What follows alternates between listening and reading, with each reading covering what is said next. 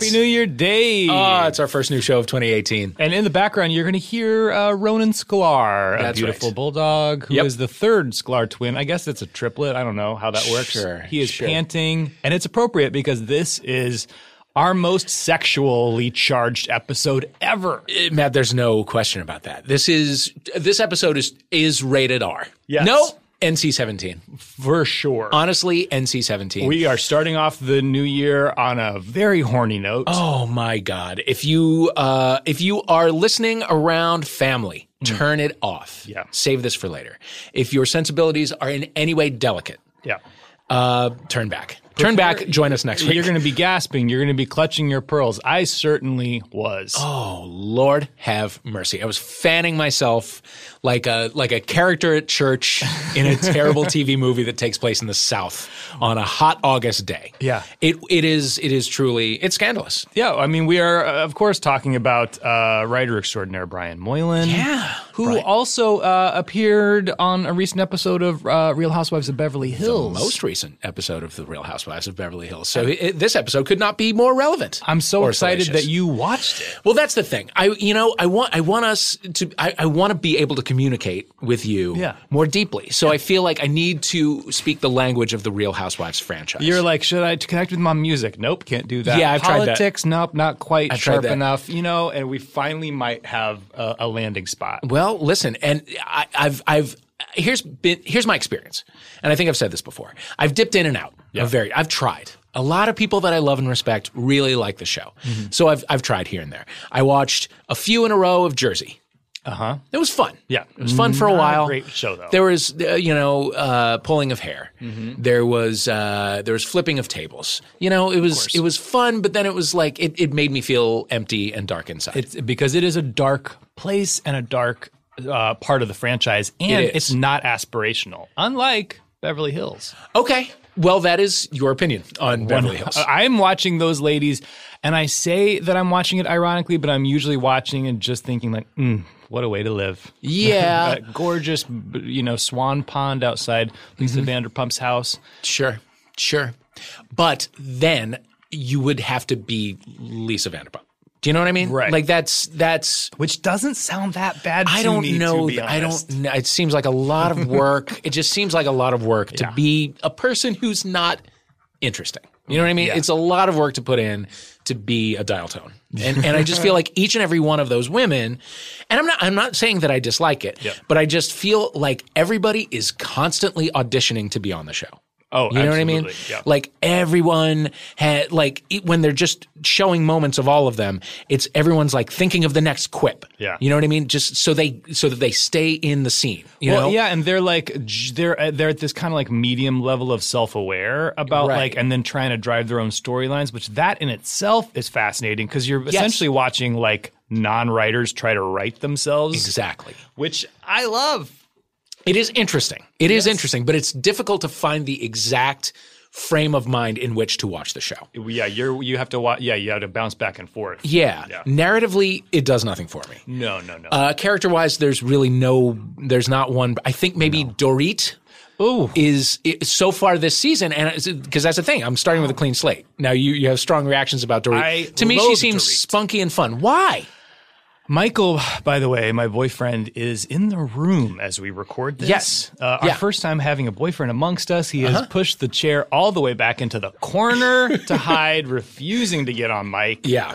But he also is a little bit Team Dorit. And Really? That is causing a rift in our relationship, frankly. Okay. Okay. I like I like the the hint of self reinvention that the that the the made up accent Uh-huh. gives her. Mm-hmm. Uh, I like that she it look has a completely different head every time you see her. Oh, absolutely. I mean, just completely. Uh, I mean, neck up, a different person every time you see her.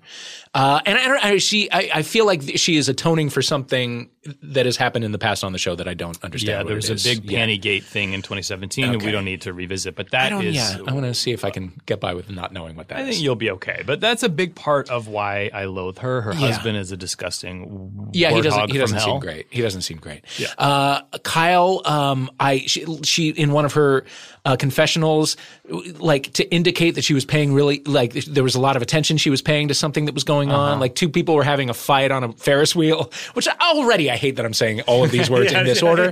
But like two people are having like a fight or making up or whatever, and she's like, you know, I'm pretending not to pay attention, but really I'm. And then she pulls up a magnifying glass.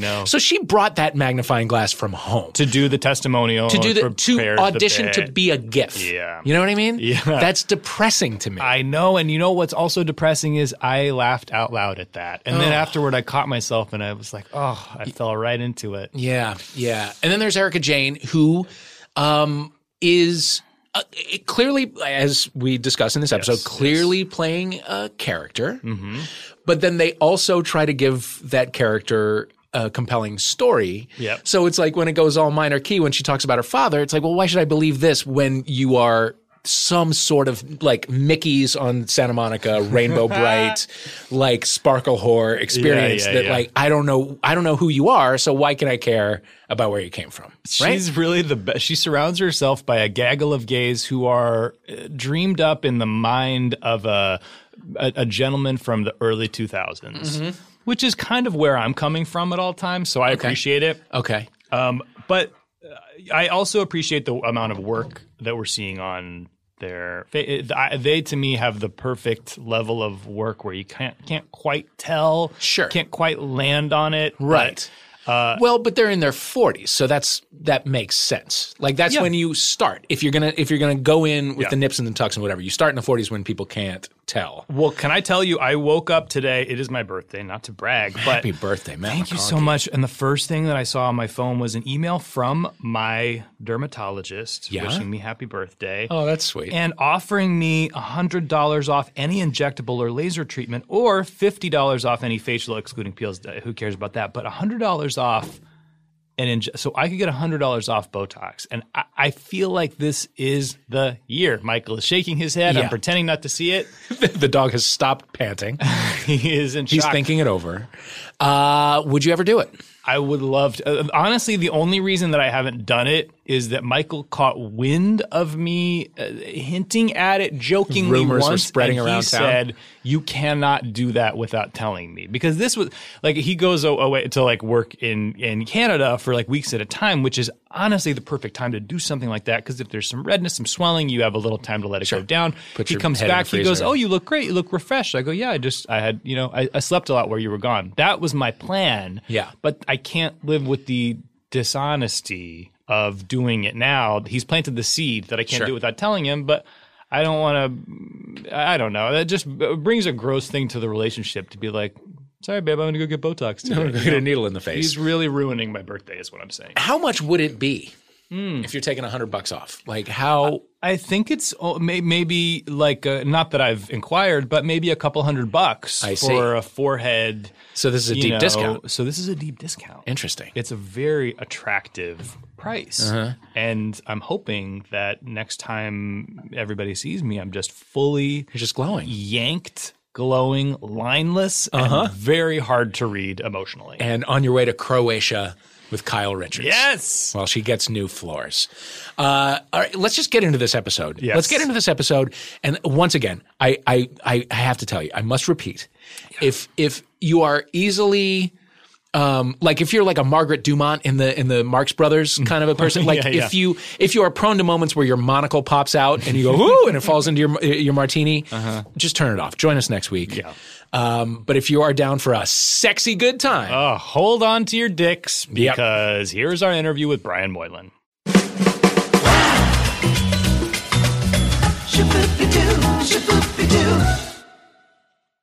Matt, it's that time of year. Thank God. It's yes. that time of year. The comedy Bang Bang Best of episodes are out in the world. Uh, I mean, that's where you're going to get Scott Aukerman and Paul F. Tompkins Mm-hmm. counting down the top 15 moments from the show in 2017, as voted by you in four bonus episodes. That is a lot of year end content. Have you ever been on Comedy Bang Bang? I was a long time ago when it was on the radio. When it was on Wow. Indie 1031. Remember that? Holy shit! Back in the No, day? Yeah. I was not born yet. Of course. Oh yeah, yeah, of course.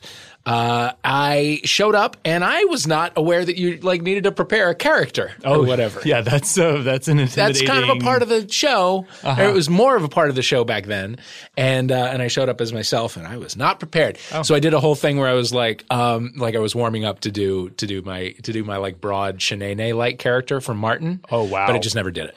So That was you- my whole you're thing. telling me that's Never not one been of the best So episodes. I, somehow that that episode from uh, nine decades ago, where I didn't do anything funny, was not one of the top 15 moments of 2017. The ones that actually made it actually funny. and that's it's a great primer. It's a great way to get into the show, find out what everybody's been talking about, find out what episodes made the list. Maybe it was the solo bolo cincolo with Ben Schwartz. Maybe it was the big 500th episode. Maybe it was the Calvin's twins Oh, return. I love the Calvin's twins. Oh boy. All you got to do is go to uh, Apple Podcasts, Stitcher, earwolf.com, wherever you listen to podcasts. Get the Comedy Bang Bang Best of episodes right now.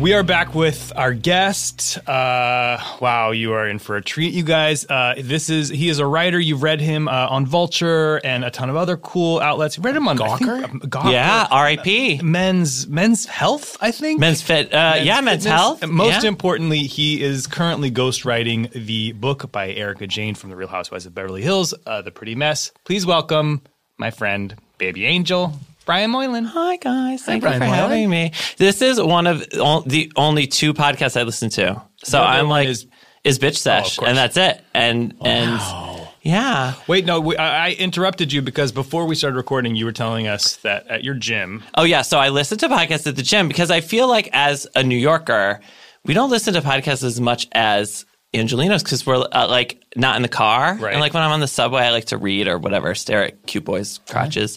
And so I listen to podcasts at the gym, and um, my gym is like super cheap. And it's like $250 for the whole year.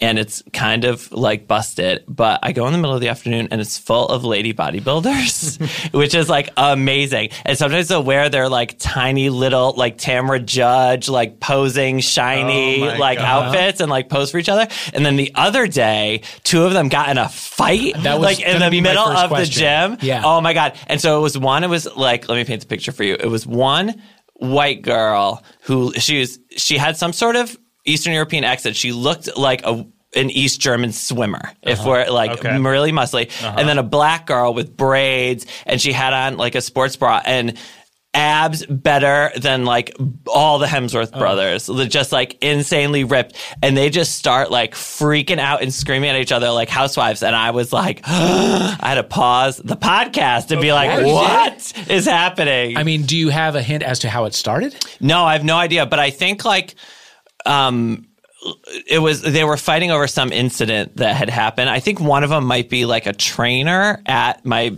ghetto gym. Yeah. And um yeah, and then they just like started getting into it and it was it didn't get physical. No, it did not. It was just like kind of neck twisty, like yelly. Neck? But- okay. Okay. Yeah. People twisting their own necks. Yeah, like I was right. like twisting Ooh, an girl. X Yeah. violent. yeah. Because if it got physical, it could be like you know the the climactic battle in an Avengers movie. Yeah, it could be like person shaped holes in walls. Yeah. Yeah. And then they start picking up barbells and using all the, like, they're, you know, uh, showing off their amazing superhuman strength. Yes, and it was there was more testosterone happening than like when my boyfriend and I have sex together. It was just like so. oh, it was everything. It was so. It was like the best day at the gym, and it makes me want to go to the gym more. Which is, um, you know, sometimes I go to the gym just so I can like listen to you guys. I'm like, oh, I'll go to the gym. honor. I know. So you're like helping me. And then I listened to Dave Holmes and I was in Los Angeles Mm-hmm. and you told me to go to, what is it, like Fitness Mates? Training Mates. Training Mates. Did you go? I went. Oh my God. The legs on these gentlemen. Can you even? Oh my the God. calves. I was and like, the thighs. all of it. And I was just like, what? It was amazing. It was Let's go a real deep. good Who- workout. Who was it? Who was your trainer? I don't remember. He had like reddish hair. It was like kind of gay. Okay. Oh, yeah, I know exactly who you're talking about. Yeah. Oh, legs for days. Oh my god! Like And a good workout. and a great workout, and like fun kept you on your toes. There were boys who took their shirts off, which Yeah. is like extra bonus. Wow. Sure. And so yeah, I was I was real I was real into Do you it. go Oh, solo? Brian.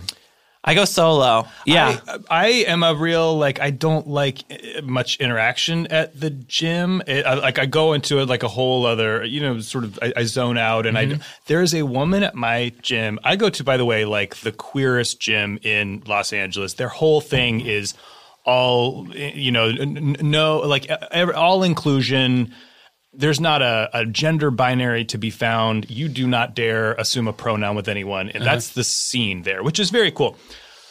But there is a woman who works there who I don't know why, but I can feel that she wants to be my friend. I can just feel that like that that like need to have make eye contact. And it's not at all that like by the way, went for years to the gyms of the crunches of the world and the 24 hour fitnesses where people are trying to make eye contact because they want to like go jerk off in the steam room. And Right, this is not the vibe there. I genuinely think she just wants to like chat because we see each other multiple times a week. And I don't know what it is about me that I'm such a fucking grumpy bitch that I'm just like, nope, won't give you the eye uh-huh. contact. I'm with you. I don't I don't normally like to talk at the gym, but I was at the gym recently and there's this like really ripped Asian guy who is at the gym. I live like near Chinatown, so there's a lot of Asians. But um and he looks kind of like not a bodybuilder, but just like real buff and you know, like real butch, whatever. And I'm like working out and then he walks over to me and I'm like, what is this guy like gonna say to me? And he's like I just want to tell you that I'm I'm a really big fan of your Housewives recaps and like whatever. And I was like, oh. And so now that she is like my one gem friend, she and we we like kiki about the house. I'm like, oh hey girl, and he's like giant and does that's not a- look like at all. That's what we would be doing. But that's what we're doing. That's so sweet. I know. And I think your stinginess with your attention and friendship is only going to give her more of an appetite. That might be Yeah, true. I- she wants to break you. Yeah. And, and, even the times that I'd feel like she passes me by and doesn't make eye contact, I feel like, oh, she's she's now she's that was a deliberate decision, but uh-huh. she's coming back for more, and she always does. I was going to Barry's boot camp for a while, and I would go like every because I'm not a morning person, so I need something that will force me to wake up in the morning, or else I'll sleep till like one. And so I was going to Barry's, and I'd go like every morning, and there was a girl, and we'd always be like next to each other, and we hated each other, and like we had this whole like rivalry, and we would like never talk to each other, and um, yeah. And then, And then I did would you ever see- break that down? No, but then I like saw her like out at dinner once, and it was like, we, and I was like, I know I recognize you, but she was in like real people clothes and whatever, and I was like, hey, and kind of gave her the head nod. And she was like, hey, and I was like, okay, I begrudgingly recognize that we hate we hate Why each do other. you hate her? I don't know. We just kind of like I don't know. It just You just can feel it. yeah. I was like into it. I was just like, got- You got anger in your this heart. girl. I got do. I gym have anger in plenty. your heart. I do. Oh, the gym. So going back to your Housewives recaps, which I'm uh-huh. sure if the listeners aren't reading them, please you don't you don't even have to watch the show. There's they're they are so brilliant and Thank fucking you. hilarious. Um, what else are do you have time to watch anything besides the Housewives? Oh yeah. Well, so I read a lot about television otherwise and um so I kind of try to keep up with everything just so that when somebody's like, "Hey, can you write about X?" I'm like, "Yeah, of course I can." So, um I watch pretty much everything. everything that anyone I think is going to be talking about or like people want me to write about or if like 13's reasons why happened and then I was like, "Oh, you know, this might be something so I like watched it real quick and then I pitched some articles and whatever. So yeah, so I watch um, all of it. I watch what it are you all. loving the most? What am I? Well, What so feels less like a duty? Yeah. okay, so I so lately I um this this will get back to television, I promise.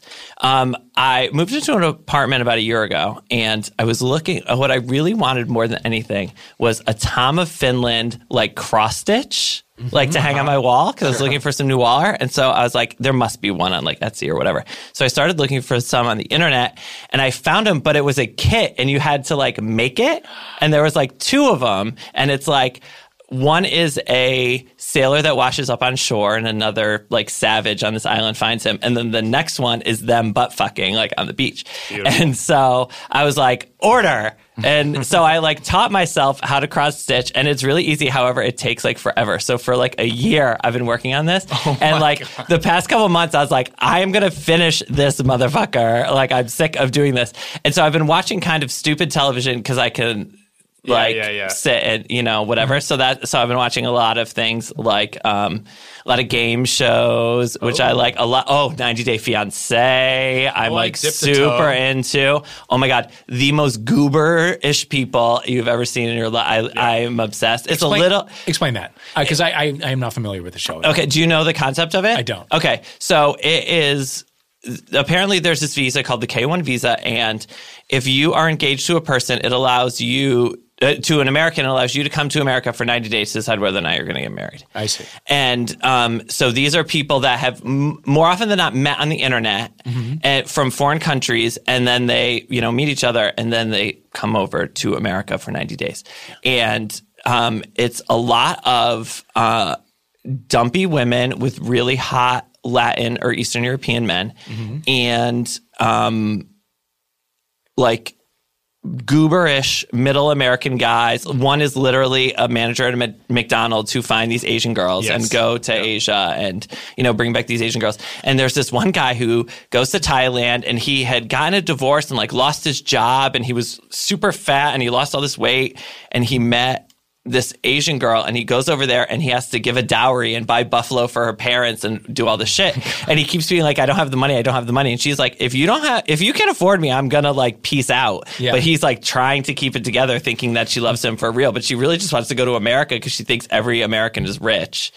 And- no, so I saw one episode of Before the 90 Days. Yes. Which is, I guess, a spin off. Yes. And, and by the way, still, I just learned more about it than I even got literally watching the show. Yeah. What is so is the So before the 90 days is when they go to meet for the first time. Right. So they go from America to meet these people who they've been talking to on the internet for however long Uh-huh. and meet them for the first time. And then I think that the people from before the 90 days then graduate to like 90 Day Fiance. It's like a feeder program, the Farm League. if Triple you were- A, Triple A 90 Yeah. Day fiance. Yeah. Gotcha. Um, Are you familiar with Catherine Chloe Cahoon No. and her guide to meeting European men? No, I'm not at all. All right, it's this it's this uh, this woman. She had just graduated college, and she did a series of YouTube videos, and she's this weirdly like positive, um, like kicky young gal, right? And it's like, and she talks very slowly, and everything seems to be like ADR'd.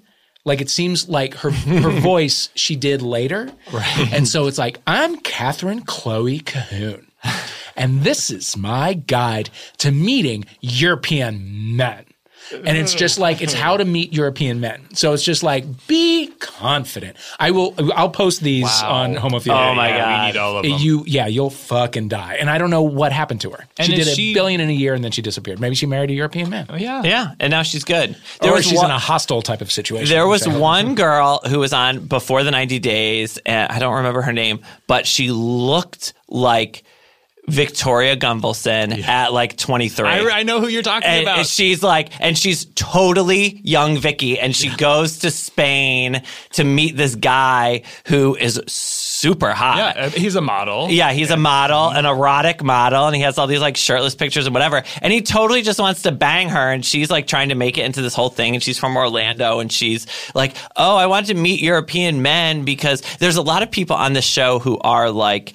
Oh, I think that people from South America have more family values and whatever, and they're they're like kind of Christiany, uh-huh. and there's this whole trend of Christianiness in reality television that is really bothersome to me, mm-hmm. especially on one of Dave and my favorite shows, American Ninja Warrior. There is a lot. oh my God, they are all so Jesus-y. It almost makes me want to stop watching the show. Well, but it's in subtle ways. It's in gotta subtle look ways, for except for the ones that are like stupid Michelle Warnky, who I hate, with her like Bible verses on the side of her leg while she's running the course. But they don't make reference to it on the show. It's no, except for the ones It's that are Easter like egg. youth pastors and Yeah. like wearing like oh, and then there's like the papal ninja who's the priests are like cheering for him on the sidelines. Like it's not that subtle, Dave Holmes. It's Hey, like well, up I mean- in your face. But you know, when they go and they they like you know when they do the packages on the people, it's never like I'm doing this for my Lord and Savior Jesus Christ. It's like it's still Easter eggy.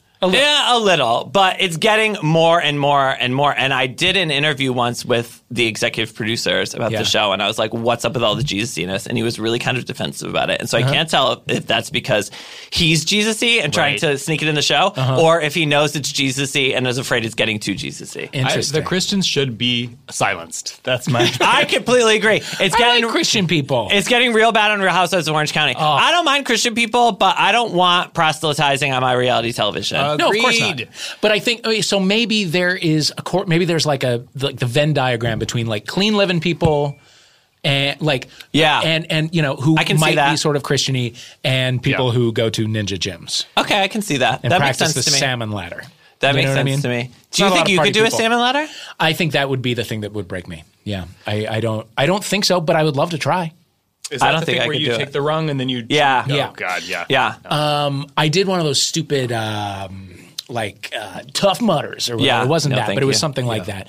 And uh, and it like I had to do a jungle gym, and even that broke me in two seconds. I guess I have no grip strength. I got when that. you're not a child playing in playgrounds all the time, you lose that shit. No, I can't If you're not do a child any or of a that ninja. stuff. I don't even like to pretend. Like I couldn't even do the first obstacle. Yeah, like the, uh, the floating steps. The floating steps. No. I bet No, it's ma'am. harder than it looks. But I went to so my boyfriend is a television producer, and we were both super into the show. Uh-huh. Well, we're both still super into the show. And so for my birthday one year, he had met one of the producers of the show, and they invited us to come. So we went to like the taping of Ninja Warrior. It was in Pittsburgh. Uh-huh. Yeah. it was like amazing. It was I like bet. the best night ever. I bet. Oh my god! And you watch these guys run the course, and you can see like every striation of their muscles as Mm-hmm. they're like on the shit. Oh, and they're all so hot. Yeah. Who's your favorite? Um, I like a Lance Pekus. I'm a big Joe the Weatherman Moravsky fan. As a as a too. Uh-huh. fellow Connecticutian, I feel some like hometown, and he like does the weather that my parents watch on the news on the weekends. Oh. They So- see him in in action. yeah, in like other kind of doing the yeah. So I feel some hometown pride, and I'm a big Jessie Graff fan. Uh, Whenever a woman completes a course, I'm like, I get stop, teary. stop, stop. I Yeah. get teary. Totally. I absolutely do. None Yeah. of these names mean anything to me. No, Oh my but there's it's the best show there's on television. Yeah, no, I love it, and there there are a bunch that I hate too, but. They're do usually you the- hate? I hate Michelle Warnky. I Yeah, well, hate sure. the one with the long hair, the long curly hair. He um he's like a youth pastor or some shit. Daniel Gill. Oh, I hate her. Can I already tell Oh, I. Daniel Gill. Yeah, Oh, yeah, yeah. she's the worst. Yeah. How do you feel about the uh, the flight attendant guy? Oh, I would bang the shit out of him. That's the thing. Yeah, yeah, that's the thing. like I, he's I'm kind not- of annoying, but He's a like little bit annoying. He could sit He's on not my gay, face. I'm assuming. No, Did- did they ever have a gay They have had one. They did like a military year, Yeah. and there was one guy. Well, they did. So they do like different cities, and then one year they did different cities, and then they did. It was all like people that were in the military or veterans or something like that. Uh-huh. And they had one guy who was a black guy, and he talked about being gay in the military, and that's the only time anyone has uh, that I've ever seen anyone talk about being gay on the show. And so I think we need, I mean, there are some buff homos out there. they there need to get up on some ninja training. Yes. And I, yeah, I, when a gay like finishes anything, I will like bawl my eyes out. I will be watching it then. Yeah. Yeah. Here's the thing. Uh, my editor came to me like a year ago and was like, hey, um, they're doing a thing for the finals of American Ninja Warrior in Las Vegas where it'll be a press day and you can do the course and you can write about it. Do you want to do that? And I was like, oh, ugh. like I couldn't speak. And he was like, oh, it was yesterday. Whoa, Like, that's he just so didn't go fucked through his up. fucking cruel. press releases in time. So uh, Maybe one of next these days, year. one of these days. Before we segue into your love life, um, Uh-huh. can we talk about Erika Jayne? Can you tell us literally everything about her from beginning to end? Yeah, I'm gonna need. Yeah, I've, Okay. I've seen one episode with her in it. I've seen the the gif where she says she's gonna give the gays everything that they want. Yes. I've seen the Saturday Night Live sketch that kind of makes fun of her. A Yes. bit. Oh yeah. Which, uh, so, uh, okay, I'll tell make, you. make me like her. Well, so uh, for those like Dave who don't watch the show, Erika Jayne came on maybe like season three or four of the Real Housewives of Beverly Hills. So she was like a late addition, and she was an immediate fan favorite. Her husband, fresh air. yeah, Oh. and and they really needed her. And her husband is Tom Girardi, who is the lawyer from Erin Brockovich. He does these huge uh, class action lawsuits. He's Albert Finney. Yeah, Okay. he, and he takes the side of the victims, and so he's thirty some years older than her, and they've been married for twenty years, and he th- she's very wealthy, and Uh-huh. she uh, grew up wanting to be a performer. She went to performing arts high school in Atlanta, where she's from, and moved to New York to kind of be a star and, you know, kind of got sidetracked, but then eventually kind of made herself into a pop star and uh, ma- making all this dance music. And she would perform at gay clubs and circuit parties and gay pride events all over the place. And she performed at a nude beach. She performed at the Jackhammer in Chicago when people were getting peed on. uh, like, all like to pre-Housewives. This is all pre pre Housewives, and she, you know, kind of made a name for herself. And then she was on the Housewives, and it sort of broke her career like wide open. And so, yeah, she, it's. She's surrounded by gays. Her team is all these gay guys. She she loves a homosexual. She wants to give the gays everything she wants, and she's just really cool. She only has a high school education, but she is super super smart and just uh-huh. intuitive and gets it in a way like no one I've ever met. And she will call you on your shit. And like sometimes I'll be asking her questions. She's like, Brian, that is a tacky reporter question. I can't believe you just asked me that. And I'm like, oh, sorry. So, what's the thing that has like surprised you most about her, like in knowing her in real life versus from the show? Um, well, I have been writing about the Housewives for a long time, and I've met a lot of them. And like I always say, the Housewives are exactly like they are on television. Mm-hmm. And Erika Jayne is exactly like she is on television. And I like loved her and thought she was really cool and wanted to hang out with her and be her friend. And now that I am hanging out with her and talking to her all the time, it's everything that I wanted it to be. And she, you know, we like talk about shit and she's just totally cool and gets it and I'm totally into it. But I discovered something the other day. This is an Erika Jayne fun fact. She played the first woman ever to die on Law and Order. What? In 1990, Erika Jayne was the first person to die on Law and Order. Not just playing a dead body, she died. She died. She goes into the hospital. It was based on a, a real case. And she goes to a hospital and they give her um, some medication and it has a bad reaction to an antidepressant she was taking and she dies. Wow. And yeah, and so she's not on the IMDb page. She's not on the Wikipedia Wow. page. But um, yeah, she play, She was the first woman that She died. does have some acting chops. I mean, she was she was legitimately good. On, Yeah. uh, Young and the Restless. She she, She was on Young and the. Restless. She Yeah. did, because one of the other one of the other housewives housewives is a uh, yeah Eileen Okay. Davidson, Yeah. and so she she played a little bit part. Yeah, she's good, and she.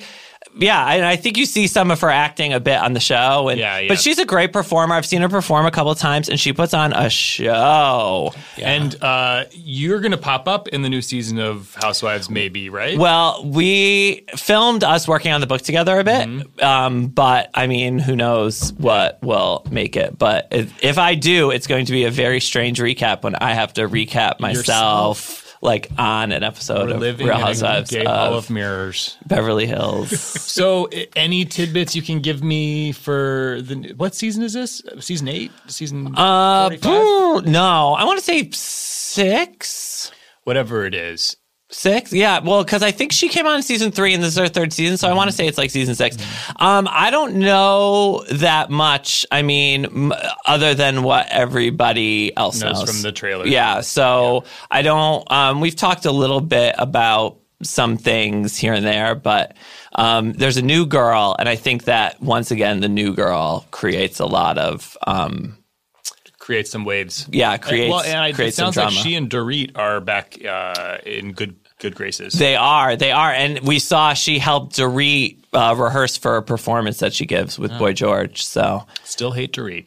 um, So she do they burn in all hell. We'll perform now, or what's the do, like? Do you have to now have a song and no, sure. and Her act, get out on Seems the road? like that. Dorit, I think it is. I think it's something like she's performing for her husband's birthday, and she wants to perform a number for her. But they all have some sort of side hustle because Yeah. they don't make a lot of money off the show. They're making money off of whatever. What's a typical housewife income just from the show? Um, it depends on who you are. If you are Ramona Singer or Countess Luann and you've been on the show or, uh, a, a long time, you're probably or a Nene Leakes, Bethenny Frankel, yeah. you're probably making between five hundred thousand and a million dollars a season. A season. A season. So, and that's twenty two episodes. And they film it over the course of like four to six months. Right. Um, if you are a first time housewife, you're probably making between fifty and hundred thousand dollars. If you're a mid career housewife like an Erika Jayne or a Carole Radziwill, I bet you're making probably like two hundred fifty thousand dollars.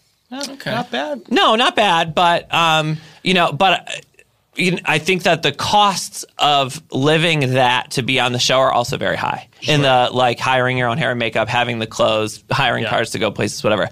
Um, what impresses me more than the Real Housewives is the kids on Vanderpump Rules because Oh, yeah. they have no side hustle. Like they are kids who grew up on reality television, and this is their end game, like to be Sure, a reality star. Like they, They, do are. have to continue legitimately working at the restaurants. But only a couple of them work at the restaurant now. Most of oh, them have gotten fired. And so yeah, yeah. there's like two of them that work at the restaurant, and then the rest of them are just kind of on the show. And that's all they do. That's that's their, they are practitioners of the reality television arts. How and do they afford the cocaine that keeps that show moving? Because they make they probably make like two hundred fifty thousand dollars a year being on the Oh, stupid yeah, show, working six nice months a year. in LA. To, I mean, you know, Yeah. have a nice life here. Right, and they live in these dumpy apartments in West Uh-huh. Hollywood, yeah. and yeah, and that's it. They're happy. What does a what does a uh, a housewife single generally sell?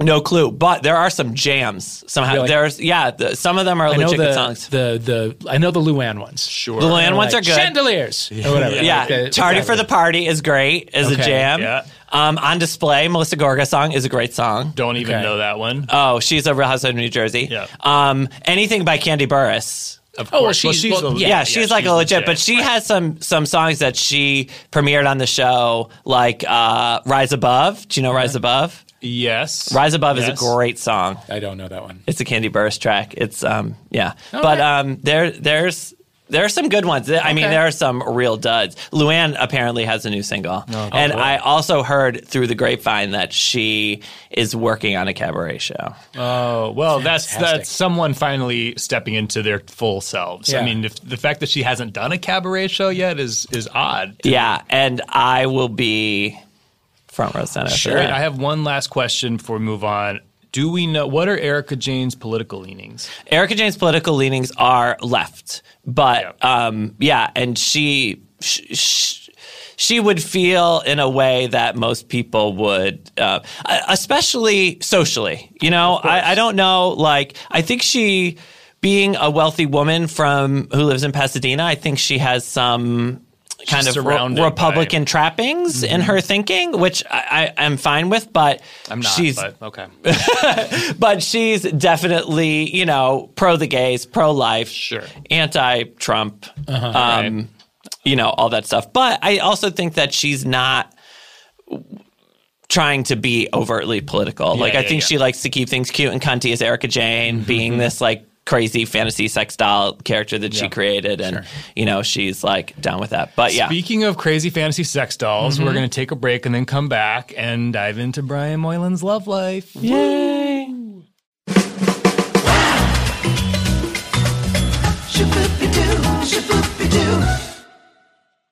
Josie Long, one of my favorite people Yes, on yes. planet Earth. She's a British comedian. She has won awards. And she has a new show. Tell me about it. It's called All of the Planet's Wonders Shown in Detail. Uh, it's a scripted alternative comedy series. Uh, Josie Long attempts to better herself and to get out into the world with help from Maeve Higgins, a bunch of other comedy pals, and some Earwolf favorites like Aaron Whitehead, Hayes Davenport, Zach Rhino, John Hodgman, Humphrey Ker, John Luke Roberts, Helen Zaltzman from The Illusionists. Wow. You're going to gain fantastic insights about topics including exploration, insects, fossils. You're going to travel with Josie and Maeve to the bottom of the ocean in James Cameron's submarine and find out why Josie's dated so many men with a love of rocks. Can I tell you that no three words in the English language? I, uh, by the way, I can't even say the word English uh, because I'm so tense. From the three words in that language that give me the most tension, which is James Cameron's submarine. The very idea of going into the deep and not being able to move, Terror. and also being James Cameron, Terror. is absolutely terrifying to me. Uh, but don't let that stop you from listening to all of the planet's wonders shown in detail. Give it a listen. Make Josie Long your new favorite international comedian. You- for a month trial of Stitcher Premium, use the promo code HOMO at stitcherpremium.com slash planets. Homo.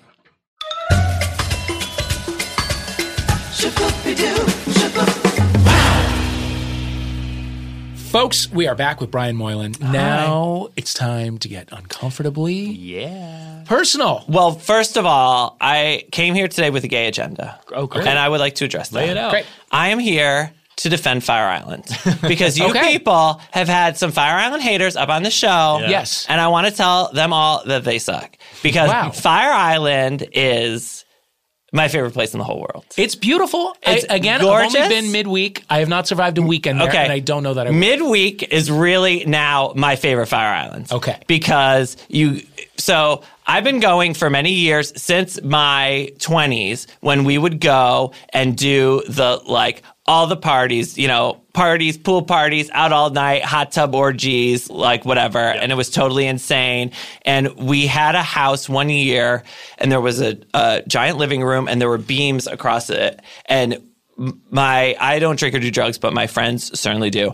And they would get so fucked up they would literally swing from the rafters of this house. Yeah. And so that's how like crazy it was, and the cops would get called and whatever. And that was fun. And- Fire Island Cops. Yeah. There's a show. Wow. yeah. Yes. Oh my God. So not only the Fire Island cops, but all those straight boys that deliver groceries that work at the pantry. Yep. Oh, I always say that I want to make a porn movie where all the boys that work on the ferry um, bukkake on me, and it's called All Hands on Dick. Uh-huh. and um, I mean, all the like little straight Long Yeah. Island teens that work in Fire Island Oh, is like those poor totally a reality show. They're getting so sexually harassed. Oh my uh, god! on the regular. and then, Oh, God. So they now have a ferry between the Pines, where I stay, which is like the kind of a gay whatever, and Cherry Grove, which is where the lesbians and drag queens live, and that's where they have the big underwear party on Friday nights. And so they have a boat that takes you from uh, the Pines to Cherry Grove, and you pay like eight dollars, whatever. And the boy that they got to work the underwear party fairy was like the hottest straight boy I've ever seen in my life. He was like mean work the fairy. he He's like, takes the, money and like goes around Okay, and whatever okay. and uh-huh. like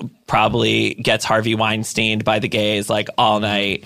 And oh my god he's just so dreamy. But okay so I love Fire Island and we used to do all that. And now that I've gotten older we've sort of transitioned into a much more mellow kind of situation. And I think it was Joel Kim Booster who was on your show who was mm-hmm. saying like Fire Island is what you make of it and you can just go and read and hang out on the beach and it's gorgeous and there are no cars. And it's just one of the best places on earth. And I think that while it's great that we continue to mainstream as a gay community, I am glad that there is an all gay space. And that I think one of the last remaining in the world is Fire Island, where it's just like gay rules apply. There are very few, if any, straight people, except for like the kids working there. It's like, eh, and there are so few of them that everyone has to respect the gay rules. And um, so when this was probably like five or six years ago when I was younger, and um, I met a gentleman, and it was the middle of the night. And in Fire Island, there are often not places to hook up because you're usually sharing a Yeah, room with one of your mm-hmm. friends, whatever.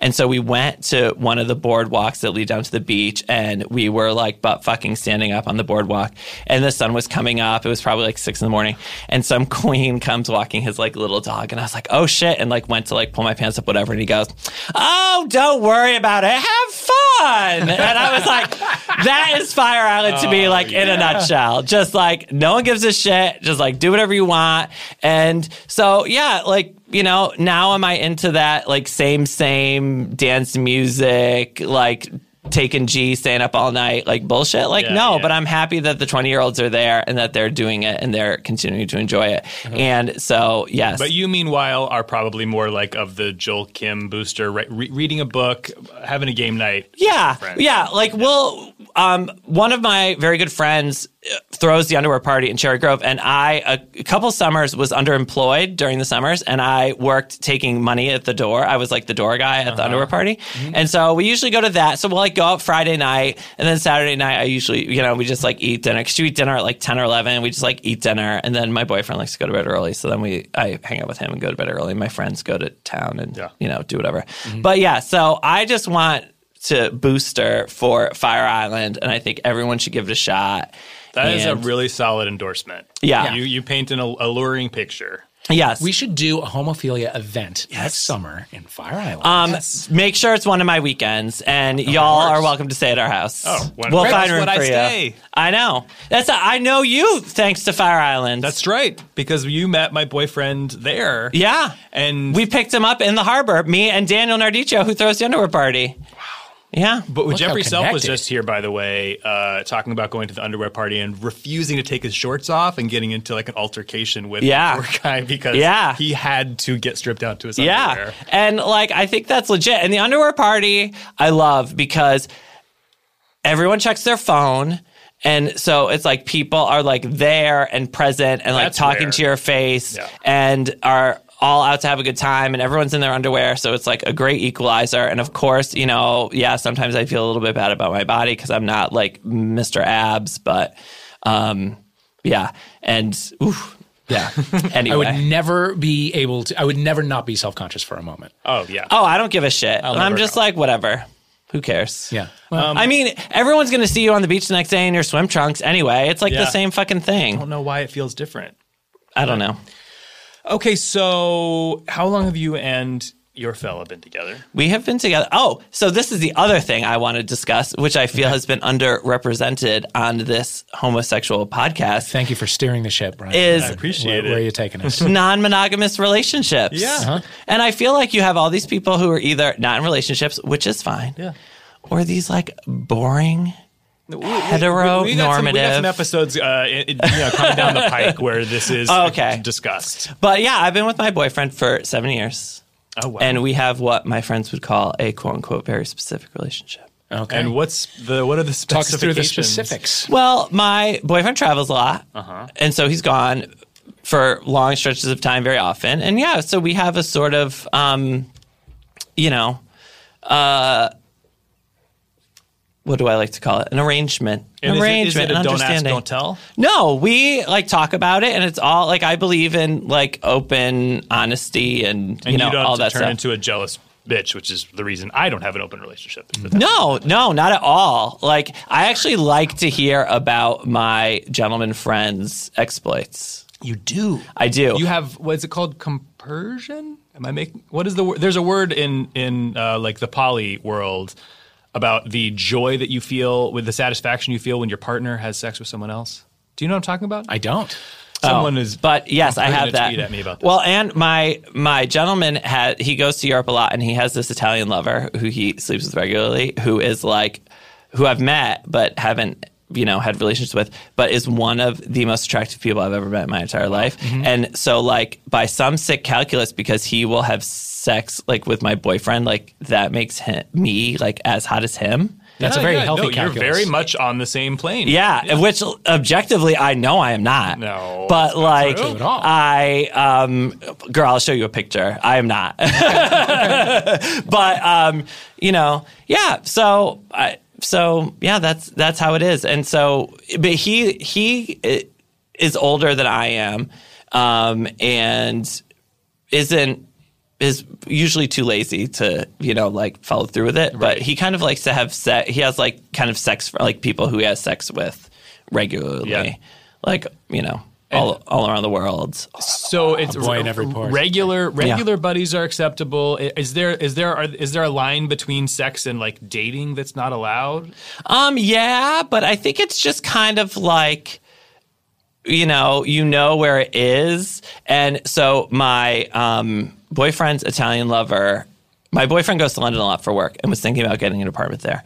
And his Italian lover lives in London and was also thinking about getting an mm-hmm. apartment. He's like, "Oh, we should find an apartment together." And my boyfriend was like, "I don't think that Brian would think that's a very good mm-hmm. idea." And he was 100% right about I don't that. like that. When, yeah. because we don't live together. So we've been together for a long time, but we don't live together, which is part of our like specific whatever. And so, are there plans to move in together? We've been discussing it, but um, we'll see how that lands. Interesting. Interesting. Yes. I'd like to ask him about this as well. Oh Yeah, We'll yeah. Him in here. We've we've been um, yeah we've been in negotiations about all that. He, um, yeah, Okay, so if you, for example, have a have like a regular person that you have sex with, Mm-hmm. do you also hang out with that person? Like, is it dinner and then sex? Um, there are a couple gentlemen where it's like that, and then there are a few like there. This is the only relationship I've been in, and before that, I self-identified as a slut. I still do, I guess. And um, so there are some people who I've been having sex with since I've lived in New York for like twelve years, who I still like a few times a year, like, hey, come over, and it's like you know, he comes over and we hang out and talk, and then we have sex, and then we hang out and talk some more, and then he goes home. You know, it's like a sex based kind of. and is this somebody that you you enjoy hanging out with, or you? Yeah, like I enjoy his company, but you know, he has a boyfriend, I have a boyfriend. He's had sex with me and my boyfriend, and um, yeah, and so it's just like a whole You're blowing kind my of thing. mind. Not because I don't know, but because uh, I, I mean, other guests who are in open-ish relationships are just not quite so forthcoming, and I I salute you. I just believe that the I just believe in radical transparency about everything. That's And- the Erica and- Jane in you. Yeah, and um, it's the Real Housewife in me. Um, and I just think that that's just the best way to operate with Yeah. people. But I have more people who I've had sex with, like, and then become friends with, and then we don't have sex anymore. You know what I mean? Yeah. Like that happens probably more often than like dinner and sex. But I don't have as many regular sex partners as my boyfriend does. Okay. I just, you know, I'm more of like a, a Grindr gal. I guess the question that I'm getting at is if you, uh, or if your boyfriend, for example, ha- like when he goes to London, he hangs out with this guy. Yeah. Uh, and they presumably do things and then have sex.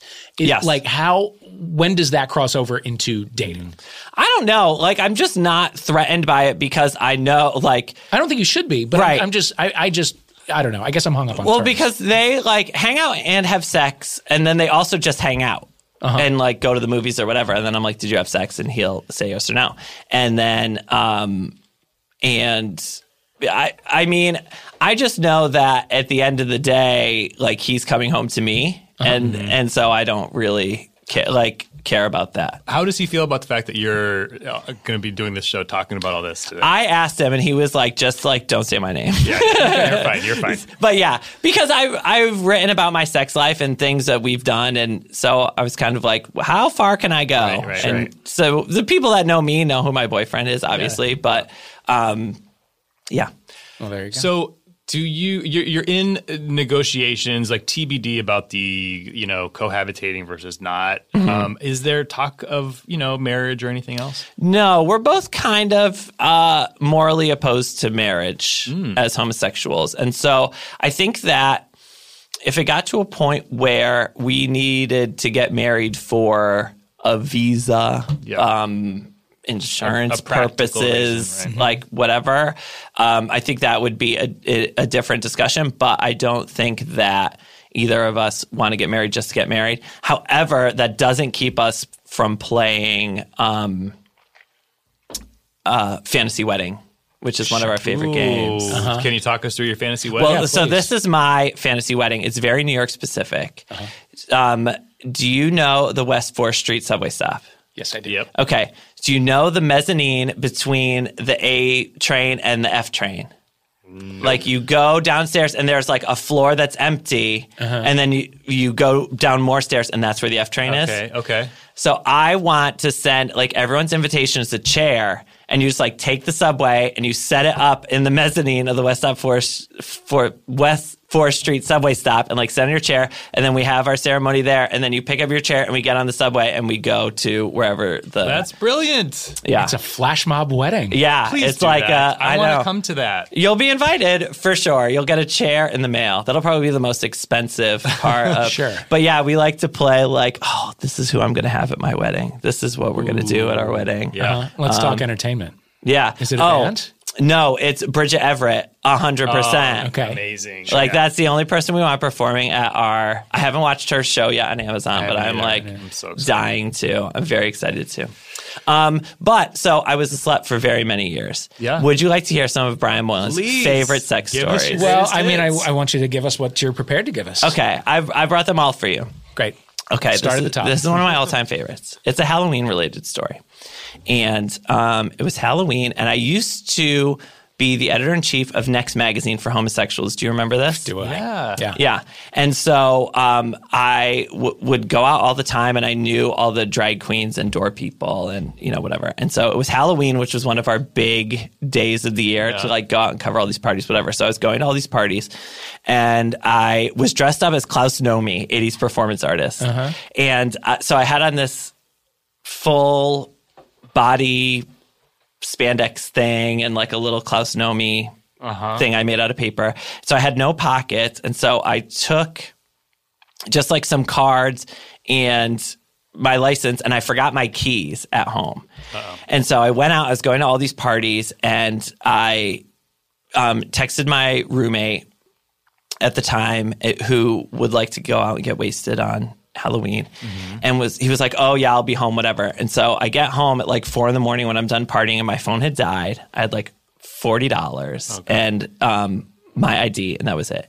And so I'm like buzzing and buzzing and buzzing, and he got so drunk he like passed out and wouldn't answer the door. And so it's like five in the morning. It's starting to rain, and I'm like, "Fuck." And you're Klaus Nomi. Yeah, and I'm Klaus Nomi. I was like, where can I spend the night? I only have forty dollars, and I was there was only one place I could think to go. Was it Jay's hangout? It was the West Side Club, Nice. which is the bathhouse Oh in my Chelsea. God. So I was like, I'm going to go to the West Side Club. I'm going to get a room. I'm going to pass out. I'm going to wake up in the morning. And I'm going to go home and, get my shower room and get my roommate to like oh. let me in. This is great gay thinking. yes. So I go to the bathhouse, and there is a line out the door of faggots in costume. Sure. Wow. And so, like, there was literally one daddy who had had a red hat and a white beard and had painted himself entirely blue as Papa Smurf. Great. And these were the kinds of people in line at the bathhouse at like four in the morning on Halloween in New York City. So I get a room, and I go to my room, and I had on some makeup. So I'm like, I'm gonna take a shower and wash up my makeup. I'm gonna pass out. So I go to the shower, the West Side Club, and it was like kind of bumping for the West Side Club, and um, and I go and take a shower, and I'm like walking back to my room, and this man starts following me. He's like six foot five, like black bodybuilder, like Dressed as what? with a super realistic devil mask on. Oh like so you could not see his face at all. And it was like a um you know, like skin wars kind of level, just like super ornate, like scary demon devil mask. Yeah. And I was like, holy shit. And so I'm like walking back to my room and he starts like following me. And I was like, is happening? And so uh, he's like following me, following me. And he's like back at my room and then he's just standing there. And so I was like, okay. And so I let him in and he comes and he had this like enormous dick. And he fucked the hell out of me. I'm not much Did of a bottom. speak? But no, not a word. And I like tried to take the devil mask off and he kept like moving my hand away and he was like wearing the devil mask the whole time, like fuck the hell out of me. And then like we got off and he left and like that was it. So I was like, okay. So I passed out and I wake up in the next morning and um, you know, it's like nine in the morning and I'm like, okay, it's time to go home. And I'm looking for my clothes. And then I realize the only thing I have to wear is my Halloween costume from the last night. Yeah. So I like put my Halloween costume on.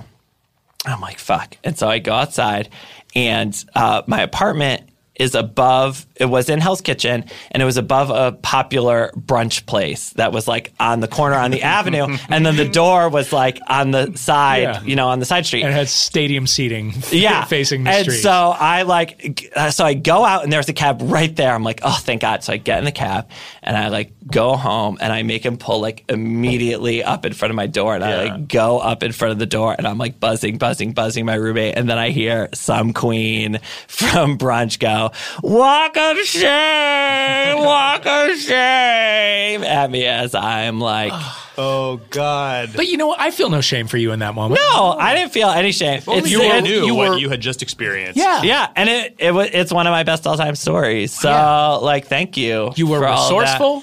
Yes. You uh, you got laid by Satan himself. Mm-hmm. Yeah, I listen. I, th- I, Yeah. I salute you in that one. Wow.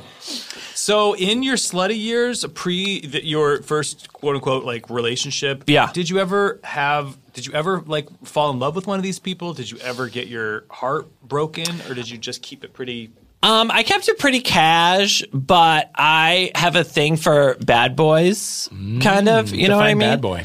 Just like uh, kind of assholes, basically. Like I kind of uh, have a thing for assholes. I always joke that Paul Ryan is like my ultimate type, which is like Kinda sexy, fit, yeah. older, and a total asshole. Like Just that's awful. like really what I'm So into. much hate sex. Oh my god, so much hate sex. So there were a lot of guys who where I would kind of fall for them and you know, not realizing that they were unavailable and kind of trying to make it into something and then I would get disappointed. And but yeah, I never really tried to make it um yeah, I was just always happy to be having crazy You were living the dream. I was living the dream. Yeah, I was living the dream, and um, I also ran a pornography blog for a few years. Which so, one? Oh. Uh, it was called Fleshbot. it was owned by Gawker.com, Oh, RIP. Fleshbot. Yeah. And so I did all the gay stuff for Fleshbot, and so I um, also masturbated quite a bit professionally. Yeah, professionally, sure. Things were being taken care of, so Yeah. there's, there's no need to go out So there. there was a lot of yeah, but I would just kind of I was up for any sort of like exploration and just kind of, I'm not into anything really too kinky, but I've tried just about everything mostly out of exploratory purposes. And so um this is another f- f- one of my favorite Brian Moylan sex stories. Love is how equipped you are today. um, yeah, no, I came ready. You did. So um, when I first moved to New York, I don't remember how, but um, I will also say you had Justin Sayre on, Mm-hmm. and and they said the best way to learn New York City is by tricking around, and Uh-huh. and. 100% correct. That's how I know what ev- the inside of every house in Fire Island looks like. That's how I learned how to get around DC. That's how I learned to get around New York. And that's the worst thing about grinders. now you just walk around your neighborhood. And yeah, before you you used, anything. yeah, you used to have to go to Inwood or I don't know wherever it was that you were getting laid. But um, so I found this guy, and he had a glory hole set up in his apartment. Okay. I love a fucking glory hole so much. It's like one of my favorite things in the world. And this guy gave the best head I've ever experienced in my life. And so you would kind of walk into his apartment and you would open the front door and then there was a door which I assume was his kitchen right in front of it and he had he would kind of put this piece of wood in it with the glory hole in it. And he would be on the other side. So you just come in and there was a table next to it and there would be porn on the table with like a towel and poppers and like the glory hole. And so you'd go in and he would just give you this insanely awesome head. And then you would turn around and leave.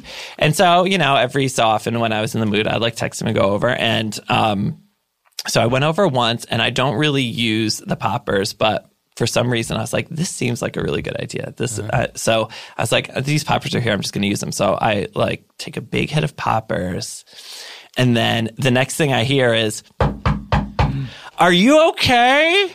Are you okay? And I had passed out like from the poppers with my pants and my underwear like around my legs and he was like banging on the other side of Oh the door to like wake me up and I was like yeah, yeah, I'm fine. And I just like pulled up my pants and like grabbed my coat and like ran out. And that was like the last time I ever went because I was so embarrassed that I like passed out from poppers in his apartment that I ruined. And he still like he heard a human being go crunk Right. on the ground, but was so committed to the glory hole That right, he didn't like, even come around. This is our relationship. I'm Yeah, staying right. on this side. I'm just Right. gonna knock. I Yeah. don't know about that guy.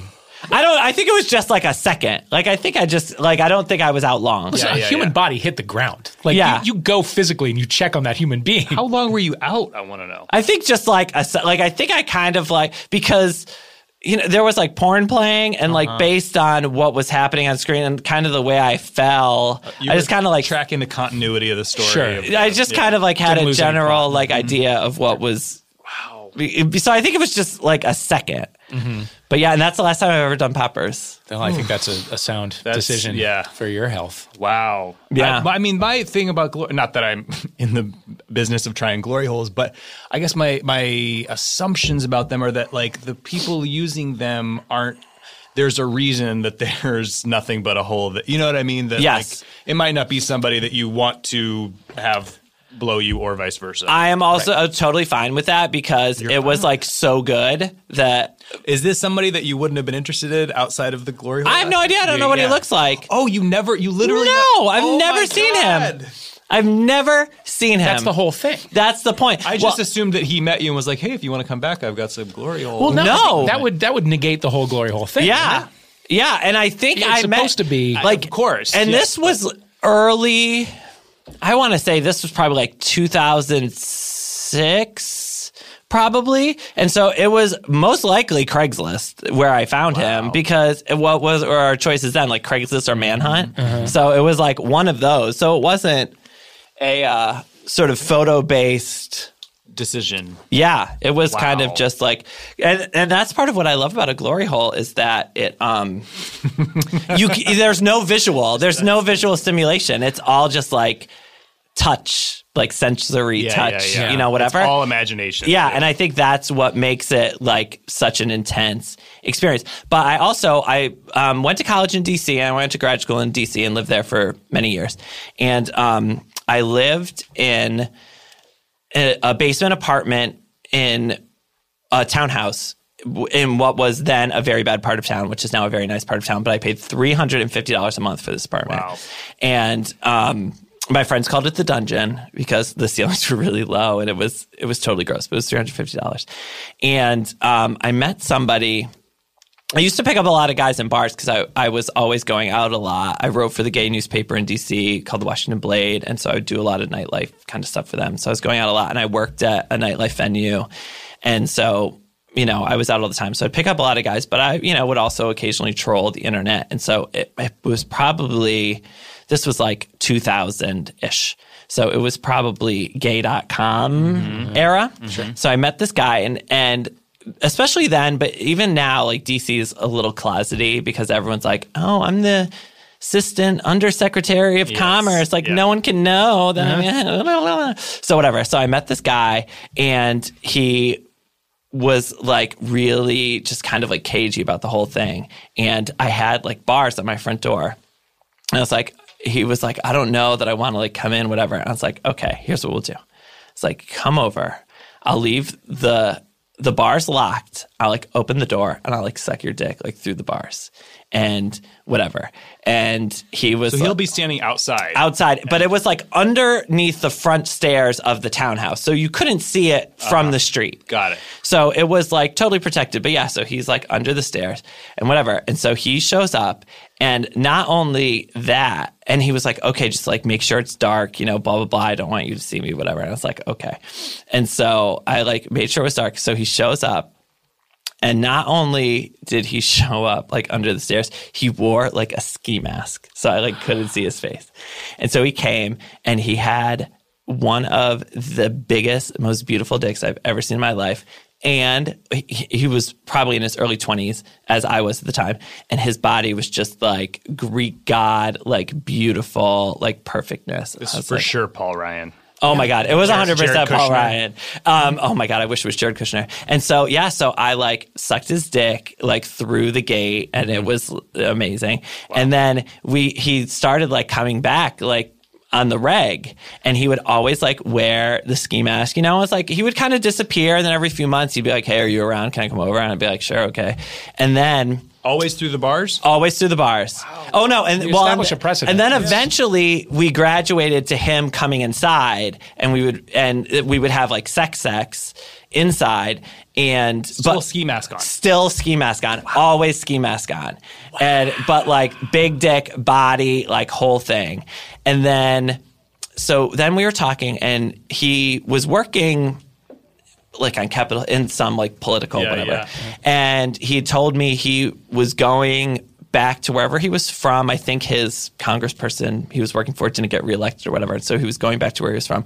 So he's like, so I'm I'm like leaving like tomorrow. He's like, can I come by? And I was like, okay. And so he came by and he came in, ski mask on, sex, like whatever. We like get off. And then I was like, okay, like bye forever, I guess. And so he like got to the door and he took off the ski mm. mask and he was like this beautiful blonde boy. And he was like, thanks a lot. And then like walked out. And then that was like the last I've ever seen of him my whole life. Oh my god. Full body chills. The most unconventional romantic story I've ever heard. Oh my god, it was so wonderful. He was like oh. still one of the hottest people I've ever slept with, like through the bars for years. I wrote about this story for Vice magazine once. I don't remember why. It was like something about like the internet and like mm. how we can not ever know people and whatever, and how he's probably like in Kansas married with a daughter right now, you know, Yeah. and like Oh, but you had you shared that moment. I know one it was it was moment. magic. It was like the only rom com moment of my slutty life. Wow, you're an inspiration, Brian. That's absolutely beautiful. That's what I'm here for. I by the way, this just reminded me that I've never told you that you do look like Jared Kushner. Really? When he Yeah, you do a started to bit. first come on the scene, I was like, why does he? Re- who does he remind me of? Really? What- A little bit. Yeah. I think I look more like Andy Dick. I disagree on that. Thank No, I you, disagree Dick on that wishes. completely. Well, um, as long as I don't sound like Jared Kushner. Oh God, that is a shocking good. voice. Just before we go, who's the hottest person in the Trump administration? The hottest person in like in the administration. Who do we hate? I mean, like the, uh, Paul Ryan, I just like would do unspeakable, unspeakable things too. And um, you know what? Uh, weak legs though. What? That I'm like cool with that. I'm like totally fine with that. Um, I'm trying to think if there's anyone. Know who else could get it is Joe Biden. I know he's not in the in Yeah. the administration, but that was the the worst part about DC is yeah, it really is Hollywood for ugly people. Like Sure. it's not really. I'm trying to think if there's anyone else who. I didn't ask that think question with someone really in hot. mind because No. it's it's a pretty hideous bunch of people. But it's just like Yeah, I mean Jared, if I had to, or there's that Stephen Miller guy. Is that no? He's Oh, no, way he's too creepy awful. looking. He's awful, awful. But he's like the only relatively young one. They're also old and kind of disgusting in various and sundry ways. I'm trying to think if there's anyone else that um, I Marco Rubio could get it. Marco Rubio could get it. one. Yeah, Yeah. Of that bunch, Yeah. Um, I'm I'm in get it. This this is like an awful thing to admit, but I have a special place in my heart for Middle Eastern gentlemen, Uh-huh. and so whenever there's like some sort of terrorist or whatever, I'm always Oh like, God, Brian. I'm into it. No. I'm into it. so uh, yeah. So what's his name? Uh, Tsarnaev. Uh, what's his name? yeah, hundred percent. Yeah. like totally Oh into it. God. Like the Boston bombing brothers. That's what I mean. Yeah. yeah, That- yeah. Yeah. And and it's something I hate about myself, but um, This is a safe space, even I- for that. I recognize. Well, I guess we'll that find out how safe it is. yeah, Yeah, right. let when we, know what you think, um, folks. yeah, I, I feel like that is some way to liberate my gay Middle Eastern brothers. I don't know. Who knows? but maybe that that will be my sex story for next time. No, I'm Well, going to stop so, talking 'cause about look, this you now. have, before I- you I dig definitely have an grave. open invitation Yeah. anytime you're in town. I mean, As long as you deeper? keep collecting hoe stories. yeah. I'm trying to think if there are any other. Those are like my best. I, those those are like the top of the barrel. Well, God. Um, there, I recently think that I had an opportunity to sleep with the cable guy, oh wow. Boy. and He um, was just giving signals while he was. Yeah, well, so it was at my boyfriend's house, and um, so the cable guy had to come in the day, and I don't have a real people job, so I was like, I'll go and work at your apartment, and I'll let the cable guy in. And so he came and like fixed whatever, and he's like, okay, it's all fixed. I'm like, okay, and he's and my boyfriend at the time only had a TV in his bedroom. It was like at the end of the bed, and he said, let me show you how to use everything. So I said, okay. I was like, no, I know how it works. I know how to work a DVR. He's like, no, no, let me show you. Let me show you. And so he brought me in and we're standing at the end of the bed and he got really close and he was showing me, oh, here's how you change the channels, like whatever. And I was like, okay. And what's he look like, by the way? He was black, um, like in decent shape, but a little paunchy maybe. Okay. Uh-huh. And And no Satan mask, which is no Satan mask, yeah, and he it was summer, and he was a little like sweaty. I think maybe that's what what it was because I was thinking like I should do this for the story, but then I didn't, and yeah. But I, I should have done this for the story. And then also this summer, I spent a week in my parents' house in Connecticut and I was on the Grindr and there aren't many people. It's just kind of like out in the boonies in Connecticut. And there weren't, weren't a lot of people around. And so um, I got on the Grindr and the closest person was like a mile away and there was no picture and he goes hey i'm probably coming by your house i'm the garbage man like do you want to come out and blow me when i like come by your house and i was like a hundred percent a hundred million percent i am there and then he sent pictures and I just couldn't. I oh, couldn't it? bring myself to do it. And I was like, buddy, I would have blown you in the garbage Yeah. truck mm-hmm. with, but no, he ruined it. And so then I didn't do it. Oh. Well, I know. well, it would have been such a good story. time. Maybe Oh. next time I'm at my parents' house and the garbage man comes by in the middle of the week, I'll be able to Wow. blow him. This has been fascinating. What a ride! This has You been fascinating. my jaw just on the floor through this entire hour. You know, because I felt like awe. someone needed to bring the real Yeah. nitty gritty, Yeah, Like, dirty we sex to really, we need to gay up our gay show. honestly. yeah, I just wanted some more. So this is my challenge to everyone who comes on from now on is Wow. to be as slutty Yeah. as Brian Moylan. Go Well, yeah. glory holes or go home. yeah, the gauntlet has Thank been you. thrown down, future guests. Thank you. Brian, you're the best. Thank you so You guys so are the best. Thank you so much for having me. I've been looking forward to this so much. Hey.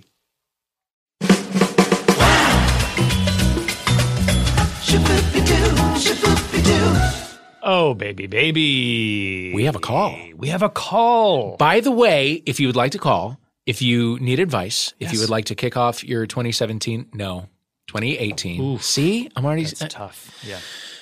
If you want to kick your new year off Yep. into high gear, uh, the number is 424 248 8978. We will give you guidance as best we can. Yes, and it and it might not be great. And might do not be we do we sometimes forget about these voicemails? Yes. Sure. Have we answered this question before? Maybe. That we're about to do. We out. We listened to it again and said, I, "This vaguely rings a bell." So Yeah. if you've heard this before, eh, get ready to hear it again. Yeah, sorry if our advice is totally different. Hey there, homophilia. This is Rob from New Jersey, and I have a question and some advice for you all. No, thank you. Um, I've been single for well over a decade, and it seems to be a problem in the gay community, um, especially as a, a gay man, about being um, a scientist or following academic pursuits of that nature. Um, I typically, you know, follow the app game and the online profile game, and I get told, "Oh, brains are sexy," but when they ask, "What do I do?" I say, "Science." I'm immediately ghosted. So I would love to hear y'all talk about, you know, why is it that the gay community doesn't really have a place for us at the table? And how would you suggest navigating something of this nature in the dating world? Because I would really love to not, you know, withhold that information. It's something that is important to me. It is my career. It's something that will have to be mentioned eventually, but I don't want to, you know, hide it in, in, you know, fear of I'm going to get immediately rejected as the case has usually been. Um, I'm a big fan of the podcast. I'm really excited to hear every single episode every Friday. Uh, and I hope that you all have a fantastic day. Thanks. Oh, that's very nice. I- I so guess maybe his advice asking. was to have a fantastic day. That's a great advice. Yeah. Yeah, yeah. We we, we uh, both uh, sat back a little bit when he said, "I have some advice for you," but Because we did not ask. I mean, thank you very much. yeah, maybe well, I think we must have misheard him. But Yeah, that's probably right. I mean, I don't. My experience has not been that. I will say, in my 20s, Mm-hmm. I was a personal assistant, and I was very open about it. And I was, you know, I, like nobody ever cared. I, Right. I still got around. I, I'm and I'm no big uh, prize. You know what I mean? stop it. I mean, Jesus. I am. No, I'm just saying, in terms of of, of, of gay currency, it's like I I don't think that that is the issue. It might not be the issue. Yeah, I think, uh, you know, uh, he says he plays the app game. Right. and the online profile game. Right. Uh, typically, people approach that uh, with the idea of, uh, of only having fun. Right. Everybody says, you know, hey, friends and dating or whatever. Sorry, everybody is looking to hook up. They're just looking all- fuck. That's exactly right. So it doesn't even matter what you do. Who cares what you do? Right. If somebody asks what you do, you don't have to answer it. You know what I mean? Those that, that's just for dumb fun. If you want uh, an actual connection, there's an entire world out there. Yes. You know what I mean? Yes. I mean, there is such a thing, and I know it sounds silly, but like there is such a thing as like meetup.com where you talk to, like, you go and you, you know, whatever, like people, gays who like to bowl or whatever, Uh-huh. you know, maybe they only meet once every few months, but they meet and you can meet people with common interests there. Well, I would like Rob to do a follow up and Mm-hmm. let us know. Like, I'd I'd like full on screen grabs of some of these exchanges. I just need to get a better sense of like. I just have this creeping sense that maybe it's something he's putting out there. I think or that be he true. is projecting onto the people. It's almost there's a there's a whiff of him of him almost thinking like, how come no one else in the gay community is as smart as me? And yes. by the way, he might I got be that too. right. He I got that too. right. I got that too. I got the feeling that like it, the question is, what do you do? And the answer is science, dummy. Yeah, And then yeah, it's yeah. like, well, why aren't they answering? You know Right, I mean? right, right. There, there could be there could be an air of superiority there that you might not be noticing. and you just have to like uh, as long as you're giving a like uh, as you are a well-rounded person if you're bringing something to the table other than i'm a scientist Yes. then which by the way who wouldn't uh, being a scientist is the coolest thing in the world Yeah. No. you know? Literally, nobody's turned off by that. no Um, I think also uh, a very important thing is to dispense with the idea of a gay community. Ah. The idea that like the gay community doesn't treasure brains. Right. Uh, I think if you are saying the gay community doesn't like something something, you need to figure out specifically what you are doing Mm-hmm. and which uh, like drawer within the gay community you are putting yourself in. Right. Because I think you're you're you're telling us more about like what like where you are than where they are. Yeah. You know what I mean? If you are out meeting people in real life and you have chemistry with somebody and then it comes up naturally 20 minutes into the conversation that you're a scientist, then it's just going to deepen the conversation. Right. Uh, if you're like, if you're on a hookup app just having fun and people don't like it when you go a little bit deeper, then get off the hookup apps. And look, if you really are going to play the game, then uh, play the game. And Mm-hmm. a, a, a little bit of, I hate to say it, but a little bit hard to get. Or as uh, a friend of the show, Shira Casp would say, be the lighthouse. Be the lighthouse. those boats are coming to you and they're going, you don't move. You are the lighthouse. You stay put. You're just shining your light. You're doing your thing. Yes. They're coming to you. They're coming and going. I do think that that is, that goes a very long way. Yeah. And if you're coming into it wondering, like, is this person going to like me? Is this person going to judge me? Is this person going to like me? You're already, uh, you know, coming, you're already at a loss. a Yeah. And then, yeah, and then taking your experience and extrapolating it to the entire gay community is just a mistake. There are many facets. There are many different cliques and groups and areas where you can meet people. I, uh, not to belabor this point, but I, I was, uh, I was in Atlanta. I was working in Atlanta. This is probably like 10 years Brag. ago. So yeah, well, I'm sorry. uh, on, on court TV. I mean, I'm sorry to brag. Whoa. Uh, on a show called The Saturday Night Solution. I'm sorry to brag. I'm sorry to brag. We popped up during commercial breaks of uh, Forensic Files, and we did I'm quick, sorry. little, quick little ads for Buffalo Wild Wings. Listen, I'm sorry to brag. This a little bit more clearly for me. Yeah, okay. It was a show. It ran for years. It was called the Saturday Night Solution, and it was it was bumpers for all of their like Saturday night true crime shows. So we would pop up, and it would be all around a theme, right? So like you know.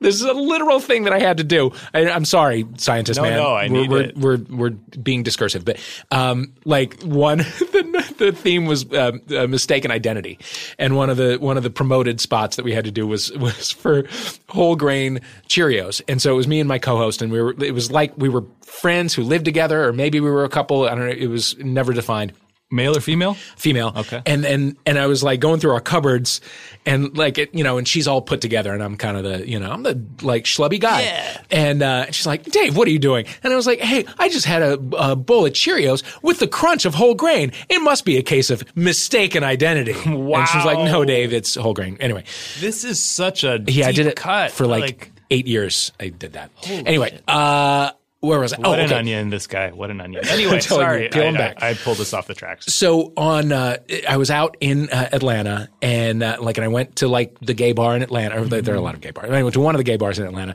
and i started talking to this guy and he had just moved to atlanta and i was like so what do you what do you think like what's the city like and he was like literally everybody in atlanta is an alcoholic and I was like, "Oh wow, that's really interesting and not a thing that I've noticed." Where where are you meeting people? I mean, bars. Wow. And I just was like, and I looked at him, and I just, Yeah. the look that he gave back was like, oh, he's never going to understand Yes, the yes, connection yes. between only meeting people in bars and thinking everyone is an alcoholic. Yeah. So again, if you are only meeting people who want to hook up, and you're saying, I am a fancy scientist, Yeah, yeah, yeah. they might not be giving you the, the energy that you want back, but that doesn't mean anything about the gay community. Yeah. It just means you need to kind of switch up how you meet people. And I think there is a little bit of a law of attraction thing happening where like if your if your story is kind of like gay guys just always judge me and they don't like me and they don't get me like you, that's going to become a self-fulfilling prophecy. Yes, it is. Yes, it is. So we're blaming you. That's right. That's You're a scientist. Advice. turn your microscope on yourself, Rob. Yeah. All right. But thanks. Thanks for the call. But thanks for listening. seriously, thank you for the call, and, and and and I would love to know a little more. I'd love to do a deeper dive, Yeah. on what exactly is happening in these exchanges. Sure. In six months, get back to us. Yes, Mark your calendar, Science Man. yes, and hopefully we'll be able to figure out how to listen to voicemails. Um, Well, that's it. That's it. Oh, what oh show. my god! Thank you, Brian Moylan, for Thank being you. here. Thank you for your candor. Yes. Uh, thank you for your elegant sh- uh, short suit. Oh my god! What a dresser that guy. I'm telling you. He just came in, uh, titties out, ready to scandalize Ready us, to and twirl he him did. up. And he sure did. Uh, thank you, Matt. Thank, you, Dana. Thank you, uh, Colin. Thank you, Ben Weiss, for the music. Thank you, Brett, for producing. Thank you, Michael, for being here. Thank you, Dog, for panting. Uh, and yeah, we'll Happy. New Year, y'all! New Year.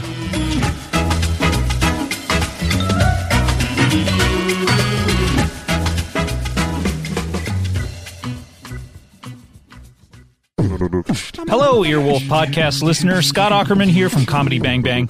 It's a brand new year, and you know what that means. It's time for Comedy Bang Bang to count down the top episodes of 2017. You voted for your favorites. Now you can hear Paul F. Tompkins and myself talking about the best episodes of the year on our Best of 2017 specials. Listen to the whole four part special this week on Comedy Bang Bang, and I'll see you in 2018.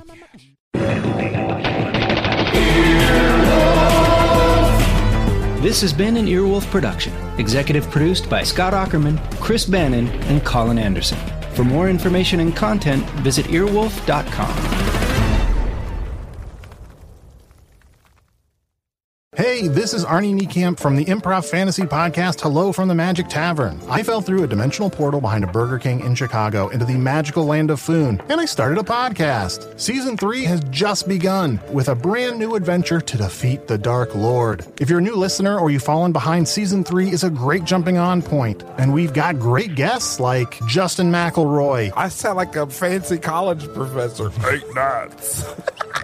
Rachel Bloom, You want to see my collection of men corpses and one woman? Felicia Day, and Colton Dunn, You've seen me have intercourse with a variety of species. It's a bummer. Andy Daly, You have the members of Genesis listed, but Phil Collins is crossed out and then circled and crossed out again. Uh, yes, I have killed Phil Collins twice. Thomas Middleditch, Jesus! I mean, Jazos, ruler of the eighth circle. And that's just the beginning. Season 3 of Hello from the Magic Tavern is out now.